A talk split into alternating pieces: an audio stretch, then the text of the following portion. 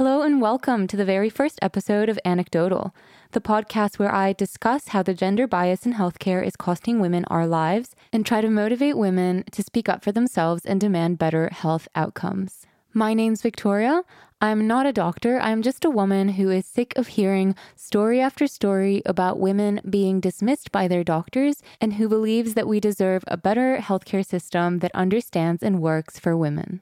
Until then, I plan to call attention to some past and present failures and the occasional success in women's health with the aim of empowering women to listen to their bodies, get informed, and above all, advocate for their medical outcomes. On today's episode, I'm going to be discussing a tragedy that took place around the world over 60 years ago, and which involves incompetence, fraud, and ethical failures across virtually every type of medical institution, from pharmaceutical companies to individual doctors to the government organizations meant to protect patients. I'll also be exploring some of the laws and processes that exist today to protect consumers from potentially dangerous drugs. But before I dive in, I just want to touch on a piece of very recent news that not only relates to today's topic, but also does a very good job of illustrating just how little we still know about women's bodies. Just over a month ago, an article was published identifying for the first time a potential cause for severe nausea and vomiting in early pregnancy. The finding relates to a particularly severe form of morning sickness known as hyperemesis gravidarum, or HG, which takes place in about 2 to 3% of pregnancies and can be life threatening for the mother and fetus.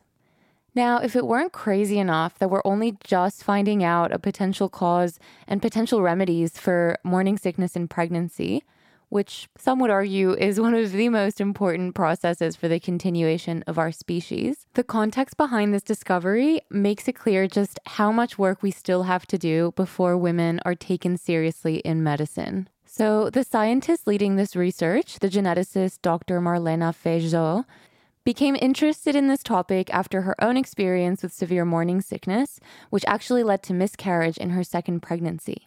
When she got back to the lab and indicated that she wanted to understand the reasons behind severe morning sickness, she was laughed at by her boss and had no luck finding a mentor who would support her in this research. So she had to actually conduct most of the research on her own for several years because the idea that we should understand and try to find a solution for morning sickness was just not taken seriously. Now, I don't want to just be completely negative about this because this is objectively great news for women. And this discovery could mean that a lot of women will be saved a lot of suffering and a lot of lives could actually be saved. It's just frustrating that it took this long. Now, I'm going to dive into today's topic, but before I do, I'll just leave you with a comment I read online in response to this news story. So, this person said, It's too late for me to have any more children, but it would make me very happy if nobody else had to go through what I went through. 50% is the sickness, and 50% was the willful bullshit and dismissal by those around me that made me certain never to place my life in anyone's hands again. It's always bittersweet when these sort of stories come out because it's great news that future women will be spared the suffering that previous generations went through. But you always wish that these changes had come about sooner. This is definitely the case in the story that I'm going to discuss today, which was ultimately responsible for the creation of many of the laws that govern the testing and approval of pharmaceuticals around the world today. All this and more on today's episode of Anecdotal. Thalidomide was recommended to pregnant women to help with anxiety, insomnia, and morning sickness. All over the country, expectant mothers were assured by doctors and chemists and advertisements that this drug was perfectly safe for them and for their baby. So, this week's topic is the thalidomide tragedy. And what you've just heard is the voice of Prime Minister of Australia, Anthony Albanese, speaking to Parliament as part of the nation's official apology to Australian thalidomide survivors just a few months ago, actually, in November 2023. Now, I wanted to start the episode with that clip, partly because I am based in Australia and I have a feeling that some of the people listening to this will be based in Australia as well, but mainly because I think it serves as a good reminder of just how recently this took place. If you watch the footage from the Prime Minister's remarks, you'll see that there are a number of thalidomide survivors within the audience. And I just think it's important as we discuss this topic to remember that even though it took place over 60 years ago, there are still many survivors seeking justice and recognitions of their experiences around the world. I believe there are around 150 thalidomide survivors living in Australia today, and it's hard to know the global number for reasons that I'll touch on a little bit later in the episode. But I do think it's just important to recognize and to remember that for many people in the world, this is still a very real issue that impacts their lives and the lives of their loved ones to this day. Now, as I've planned the podcast and started putting together the first few episodes, I've gotten a bit annoyed with myself at times for picking this particular topic for my very first episode because it's just such a heavy one and it can be a little bit difficult to talk about at times. But ultimately, I felt it actually made a lot of sense as a first episode because it does a really good job of laying out some of the historical context and some of the legal framework around how drugs are developed and tested and approved for sale around the world.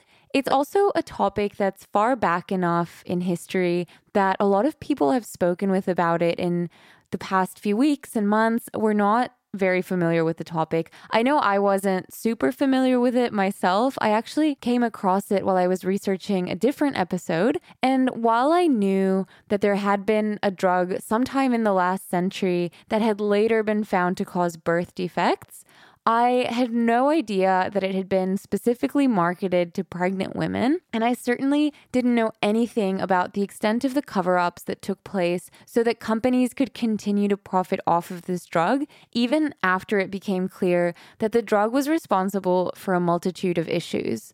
And most of all, I just felt that this would make a really great first topic because it does a really good job of illustrating what it can look like when individual women's experiences are dismissed by their doctors and how the cumulative impact of those individual dismissals can ultimately spiral into what, in this case, became one of the worst medical tragedies ever. So, the story of thalidomide begins with the founding of a pharmaceutical company called Grunenthal in 1946 in Germany, which already is a pretty suspicious time and place to be starting any story.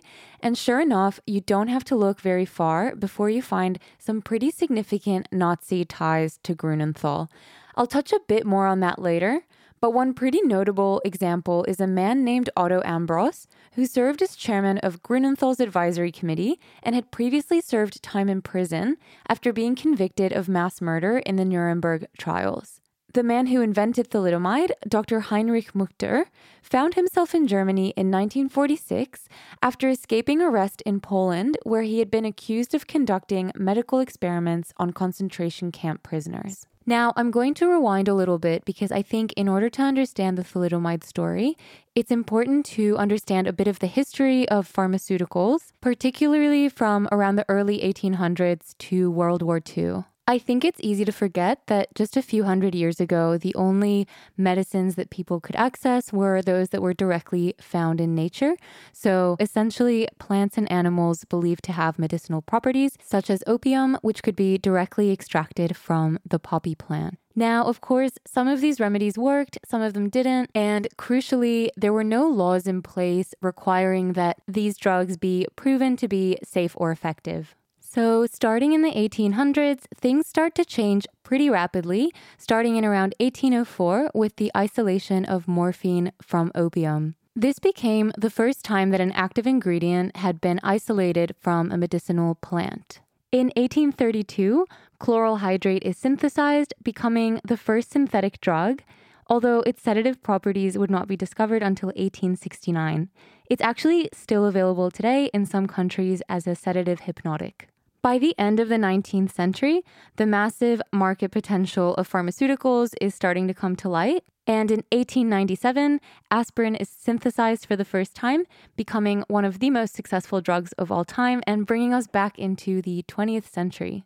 Around the 1920s and 30s, the antibiotic properties of penicillin are beginning to be identified and researched, and penicillin ultimately goes on to have massive impacts in World War II, limiting the number of deaths and amputations among Allied forces and saving an estimated 12 to 15% of lives during the war. The story of penicillin ends up becoming really pivotal to the thalidomide story, and that's because the importance of penicillin in World War II led to a massive push from governments to increase production of the drug. So, a lot of companies that didn't specialize in pharmaceuticals suddenly found themselves producing penicillin in order to support in the war effort. We actually saw a recent example of this just a few years ago in COVID when hand sanitizer was in short supply and breweries and distillers began to manufacture it because they had a lot of the right equipment and expertise to be able to do so. So, one company that pivoted into penicillin production in World War II was actually a Scottish company called Distillers, which at the time specialized in producing alcoholic beverages and began producing penicillin in 1942 at the government's request. I've mentioned a few times that at this point, the laws in place to protect consumers from the growing number of pharmaceuticals on the market were basically non existent, and that was definitely the case in the US and Australia until about 1938. In 1938, the US passes the Federal Food, Drug, and Cosmetic Act of 1938 in response to the deaths of about 100 people who had consumed a compound called elixir sulfanilamide, which was later found to contain a highly toxic solvent that's now largely used in antifreeze. One of the scientists involved in researching the elixir sulfanilamide incident and understanding why those people had died was Dr. Frances Oldham Kelsey, and her research ended up being pivotal in the passing of the Food, Drug, and Cosmetics Act of 1938. And Dr. Kelsey actually ends up becoming very relevant to the thalidomide story just a few decades later. So, prior to 1938, drug manufacturers in the US had pretty minimal obligations to test and prove the efficacy and safety of their drugs, and they could basically just do whatever they wanted. So, this new law comes in in 1938, and what it does is that it requires drug manufacturers to prove the safety of their drugs. So, they now have to run animal tests on their drugs prior to actually putting them on the market and submit their findings to the Food and Drug Administration, or the FDA, which would then decide whether or not to allow those drugs on the US market. The law also requires that drugs are tested for efficacy, meaning that manufacturers could no longer just claim that drugs were able to do things that they couldn't actually do. I'm not going to touch on every country's legal framework, but I do just want to talk a bit about what was going on in Australia at the time because around the same time that the US is passing its first law to deal with pharmaceuticals, Australia is actually looking to do the same. So in 1937 and 1938, two acts are introduced in the Australian Senate seeking to regulate therapeutic goods, much in the same way that the US was doing at the time. So, essentially requiring that drugs be tested for efficacy and that they are safely packaged and free from contamination. Unfortunately, these two acts were never actually proclaimed or passed in Australia due to the disruption from the war. And in the post war years, these laws are not immediately revisited because they simply weren't a priority. So it's not actually until the second half of the 20th century that Australia begins passing some really robust laws to deal with pharmaceuticals. So, going back to the founding of Grunenthal in 1946, this was a time where the pharmaceutical industry had begun to show a lot of promise in terms of profitability, but it was still an industry that was largely unregulated in much of the world. It was also around this time that barbiturates had exploded in popularity and were being widely used by the general public as sedatives to treat insomnia and anxiety. So, when people claim that previous generations didn't struggle with anxiety, just remind them of the wild success of barbiturates in the 1930s and 40s. By the mid 1940s, there were growing concerns about the safety of barbiturates, with people particularly worried about the risk of overdose and addiction. So the sedative industry was ripe for disruption and on the lookout for a safe and non addictive alternative to the sedatives that were currently on the market. And that is where thalidomide comes in. Now, there are varying theories as to when and how thalidomide was developed. I touched earlier on the really harrowing background of the man who invented thalidomide, who had previously tested other drugs on concentration camp prisoners. And some sources have speculated that thalidomide may have been developed prior to the founding of Grunenthal and may have a darker history than we realize. I wasn't able to find any conclusive evidence to support that theory. And to complicate matters further, a lot of the documentation dealing with the development of thalidomide was lost or otherwise disappeared. So it's likely we'll never really know how and under what circumstances thalidomide was developed. What we do know is that Grunenthal began selling thalidomide in West Germany in 1957 as an over the counter alternative to barbiturates that was marketed as astonishingly safe and impossible to overdose on. For the first year that the drug is on the market, it is aggressively marketed as being completely safe, non toxic, and able to be taken in quantities far larger than the recommended dose.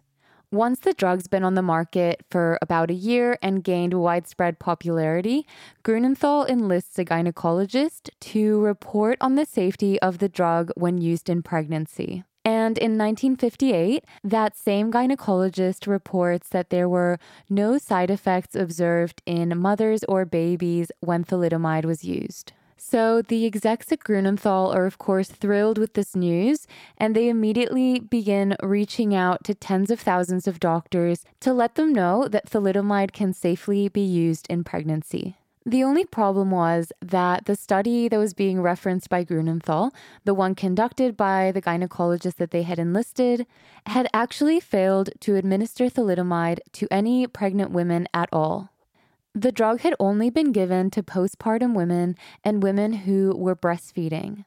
Not a single pregnant woman was given the drug as part of the study that later went on to justify the use of thalidomide in pregnancy around the world. Over time, the drug was promoted for a number of uses, including for help with insomnia, anxiety, as a general sedative, painkiller, and most famously, for relief from nausea and vomiting in the early stages of pregnancy.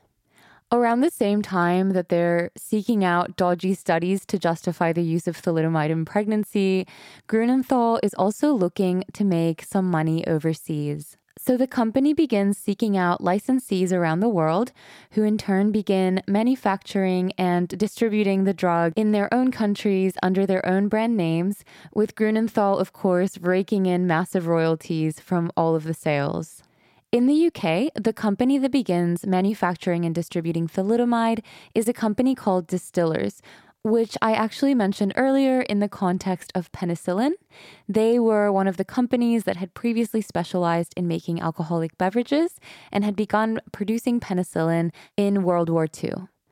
After the war, they realized that there's money to be made in pharmaceuticals, so they keep the pharmaceutical branch of the company open and begin looking for more opportunities to make a profit in that space. So in 1958, Distillers strikes a deal with Grunenthal and begins manufacturing and distributing thalidomide in the UK under the brand name Distaval. And two years later, they begin selling Distaval in Australia as well. It doesn't take long for Grunenthal to find licensees around the world, and pretty soon they're selling thalidomide in 46 different countries. One really notable exception was actually the US, where Grunenthal actually did find a licensee, a company called the William S. Merrell Company, but where the drug was ultimately never sold due to one FDA employee who single handedly prevented the approval of thalidomide after becoming suspicious by the lackluster clinical trial documentation that was shared by Grunenthal. That FDA employee was actually Dr. Frances Oldham Kelsey, a woman I mentioned earlier in the context of her research supporting the Food, Drug, and Cosmetics Act of 1938. And just as a bit of a sidebar here, Dr. Kelsey would ultimately go on to be honored by President John F. Kennedy for her heroic efforts in preventing thalidomide from hitting the US market. And the prevailing narrative has been that the US emerged from the tragedy unscathed. But the reality is that Grunenthal and the William S. Merrell Company actually took advantage of the lax regulations in the US at the time to distribute the drug directly to doctors under the guise of running clinical trials. And ultimately, while the impact was not as severe as in other countries, the US did have victims of thalidomide who are still seeking justice to this day. Now, in the interest of time, I'm not going to go into that story specifically, but one of the books that I read as part of my research for this episode is a book by Jennifer Vanderbes called Wonder Drug The Hidden Victims of America's Secret Thalidomide Scandal. And I just cannot recommend it enough. It was one of the most gripping and interesting books that I have read in a very long time. And it goes into immense detail into the story of Dr. Kelsey and thalidomide more broadly. And so, if you're interested in the topic of thalidomide and you want to learn more, I truly cannot recommend this book enough. The final thing I'll say on that is that I was just blown away by how many of the heroes in this story were women, particularly in a time where women were so heavily underrepresented both in government and in medicine back to the story now. In 1960, Grunenthal is now selling thalidomide in dozens of countries around the world, including Australia. And in 1960, a potential risk of thalidomide is made public for the first time when a Scottish doctor named Dr. Leslie Florence publishes a letter in the British Medical Journal linking the drug to nerve damage. And while this was the first time that the public was hearing about this risk, it certainly was not the first time that Grunenthal was. In fact, doctors in Germany and abroad had reached out to Grunenthal since at least 1958 to advise of severe symptoms observed in patients taking thalidomide. The symptoms included balance disturbances, warmth in extremities, and trembling hands, all indicative of a condition called peripheral neuropathy. As these reports came in between 1958 and 1960, Grunenthal responded to each report with surprise, claiming they'd not had any similar reports and acting like it was the first time they were hearing about any of this. In fact, evidence suggests the company had data suggesting nerve damage dating as far back as their original clinical trials before the drug had even gone on the market. As the reports continued to mount and it became apparent that claims would soon be made public, Grunenthal updated their labeling to acknowledge some risk with prolonged use, but assuring that any reactions would subside upon withdrawal of the drug. So, Grunenthal manages to calm some of the concerns around peripheral neuropathy, but things are about to get a whole lot worse. In 1961, two doctors on opposite sides of the world reached the same conclusion that thalidomide is responsible for an epidemic in miscarriages and birth defects. In Australia, it's Sydney obstetrician Dr. William McBride who sounds the alarm in June. He has been trialing the drug for distillers, and upon delivering a number of babies with extremely rare malformations, he determines that thalidomide must be responsible. Dr. McBride successfully convinces the Women's Hospital in Sydney to stop prescribing thalidomide to pregnant women, and he writes a letter to the Lancet describing his findings and asking whether any doctors around the world have witnessed the same. This letter would become the first public document connecting thalidomide to birth defects. He alerts distillers of his suspicions, but the drug remains on sale. Halfway around the world, German obstetrician Widukind Lenz contacts Grunenthal with the same suspicions in November. Denying the link, Grunenthal refuses to remove the drug from the market until later that month when the media finally reports on the disaster. Part of the reason that these doctors were so confident that something systemic was going on was because the sort of birth defects that they were observing were extremely rare. One of the conditions they were observing which is now one of the most widely associated with the thalidomide tragedy, was a condition called phocomelia, where babies are born with shortened or absent limbs. They also observed damage to the ears and eyes, sensory impairment, and damage to internal organs. As I've mentioned, phocomelia is extremely rare. So, for the majority, if not all of these doctors, this was the first time in their career that they were seeing a single case of phocomelia, let alone multiple cases within the span of a few weeks or months. So, it was really undeniable that something serious was going on and that it could not possibly be a coincidence. Part of what's so frustrating about the story is that if there had been better communication between doctors and hospitals around that time, it really would have been undeniable that something systemic was going on. But at least in the beginning, a lot of these cases were popping up individually and were being written off as isolated incidents. One of the really tragic things that I read about in my research for the episode was that a lot of families whose babies were impacted by thalidomide were told that their babies would not survive and that they should effectively just give them up for adoption and forget that anything had happened. In the case of Germany, where a large proportion of the babies impacted by thalidomide were born, it's important to remember that this was going on just a few years after the Nazi regime and that there still remained a lot of shame and stigma when it came to disabilities. So there was very little awareness of the uptick in birth defects that had been observed around the world, and many parents were simply being told that their experiences were God's will and that they were isolated incidents. At the time, there were effectively no avenues for doctors and hospitals to report side effects from drugs in a way that would get aggregated and analyzed for patterns. So, tens of thousands of pregnancies around the world were affected before anyone could make the link to thalidomide. Looking at some of the individual cases, it's hard to believe that Grunenthal didn't put two and two together sooner.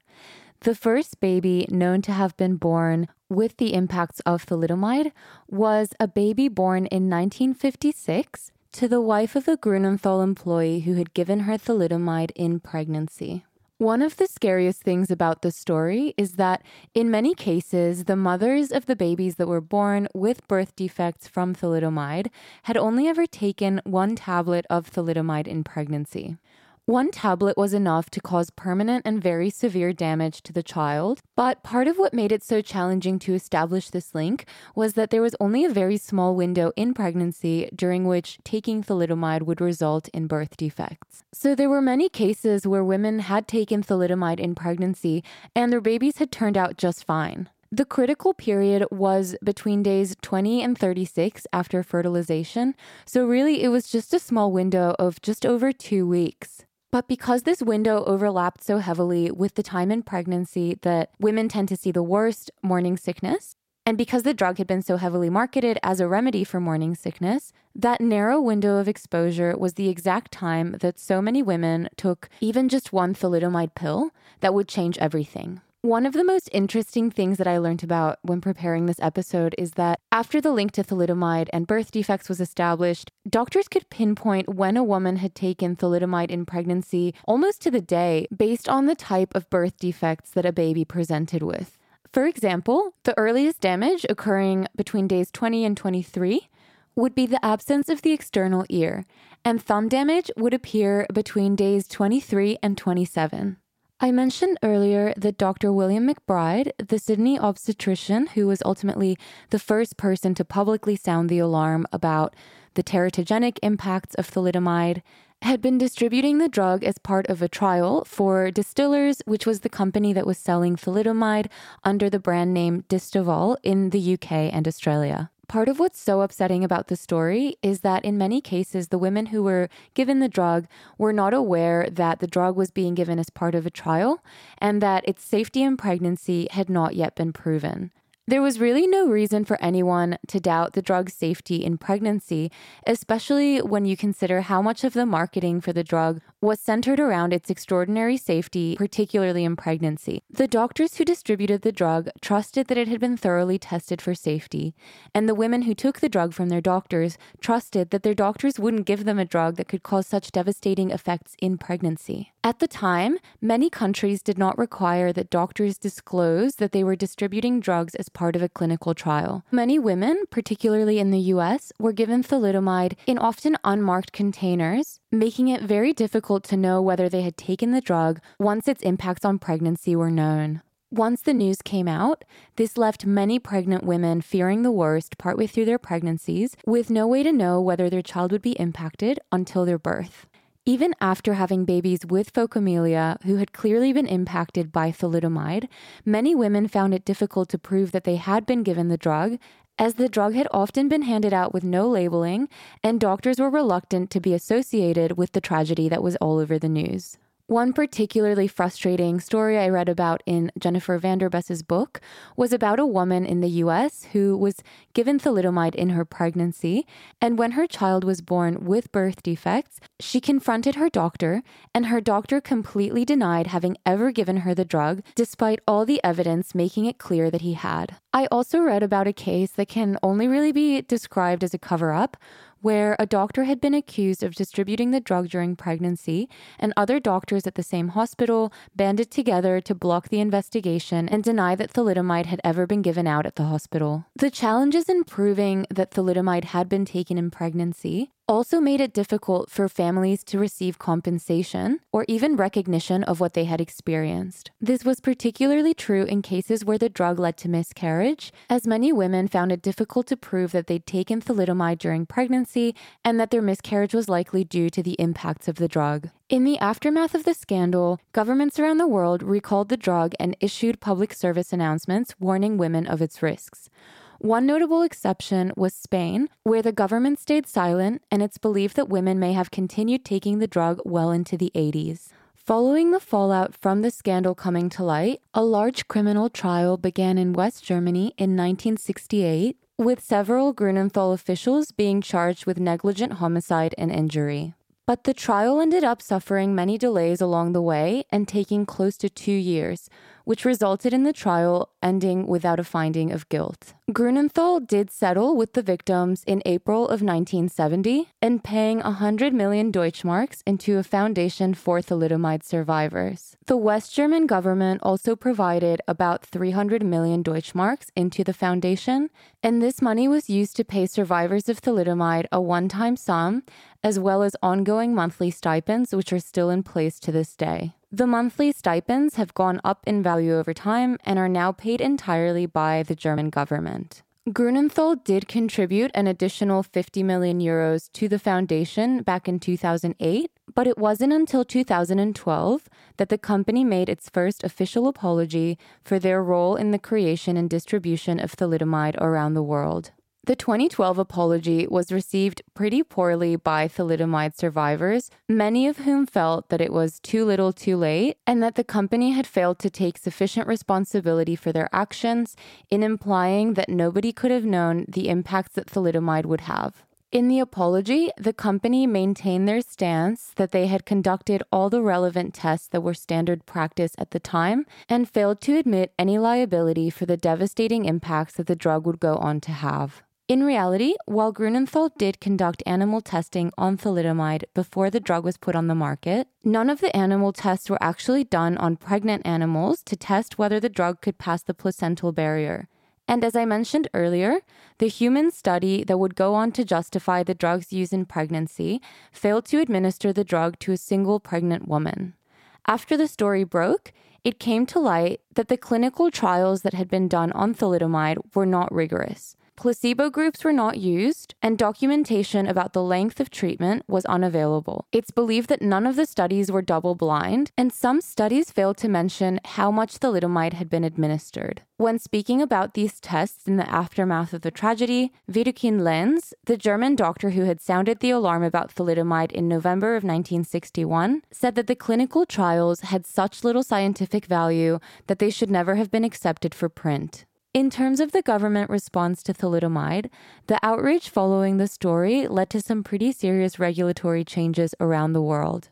In the US, the Kefauver Harris Amendment went into effect in 1962, strengthening the authority of the Food and Drug Administration and making these changes retroactive so that all drugs that had gone onto the market between 1938 and 1962 had to be proven to be effective. A subsequent study found that about 40% of those drugs were not effective. In Australia, in response to mounting pressure in the aftermath of the thalidomide tragedy, an expert committee known as the Australian Drug Evaluation Committee was appointed in 1963. The committee voiced serious concerns over what they viewed as inadequate controls over the importation of new drugs, leading to the introduction of tougher drug safety laws in Australia in the late 60s and 70s. The tragedy also had global repercussions for the treatment of pharmaceuticals.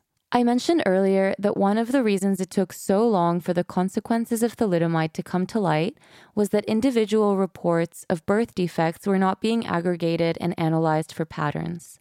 In the aftermath of the tragedy, this emerged as a serious gap in the monitoring of medications for safety, leading to the creation of an international drug monitoring program in 1968. The program, established by the World Health Organization, aimed to develop international collaboration to make it easier to identify adverse reactions to drugs, with both Australia and the US forming part of the inaugural cohort of countries. In the US, this led to the creation of the FDA Adverse Event Reporting System, an information database where consumers, doctors, and pharmaceutical companies are able to report adverse effects to drugs to support in the post market monitoring of approved drugs. The Australian equivalent is the Database of Adverse Event Notifications, created in the late 1960s and still used today. These programs are useful because they allow for the detection of adverse effects that may not be picked up as part of clinical trials, such as those that take place over longer periods of use or within vulnerable populations, such as children and the elderly, who may be excluded from clinical trials. The clear limitation of these programs is that participation from doctors is voluntary, so underreporting of adverse effects is virtually guaranteed. In Australia, the number of reports by medical practitioners is in decline, and studies suggest that less than 5% of adverse reactions are recorded globally, even in countries where reporting is mandatory. As I read about these programs, I found myself thinking about the times that I've experienced an adverse reaction to a drug and spoken with my doctor about it, and how I actually have no idea whether those experiences were ever recorded in the relevant databases. I wish I could say that the people responsible for the thalidomide tragedy were held accountable, that the survivors received justice, and that this was the last time that a company knowingly risked women's lives for the sake of profit. As you'll learn in future episodes, that's not the case. Medicine failed women 60 years ago and continues to do so today. Will medicine still fail us in another 60 years? Thank you for listening to Anecdotal. One particularly useful resource for today's episode was Jennifer Vanderbes's book, Wonder Drug The Hidden Victims of America's Secret Thalidomide Scandal. Anecdotal is researched and produced by me, Victoria. Theme music is also by me. For more information or to join the conversation, check out the episode notes on Instagram at anecdotalpod or visit anecdotal.com.au.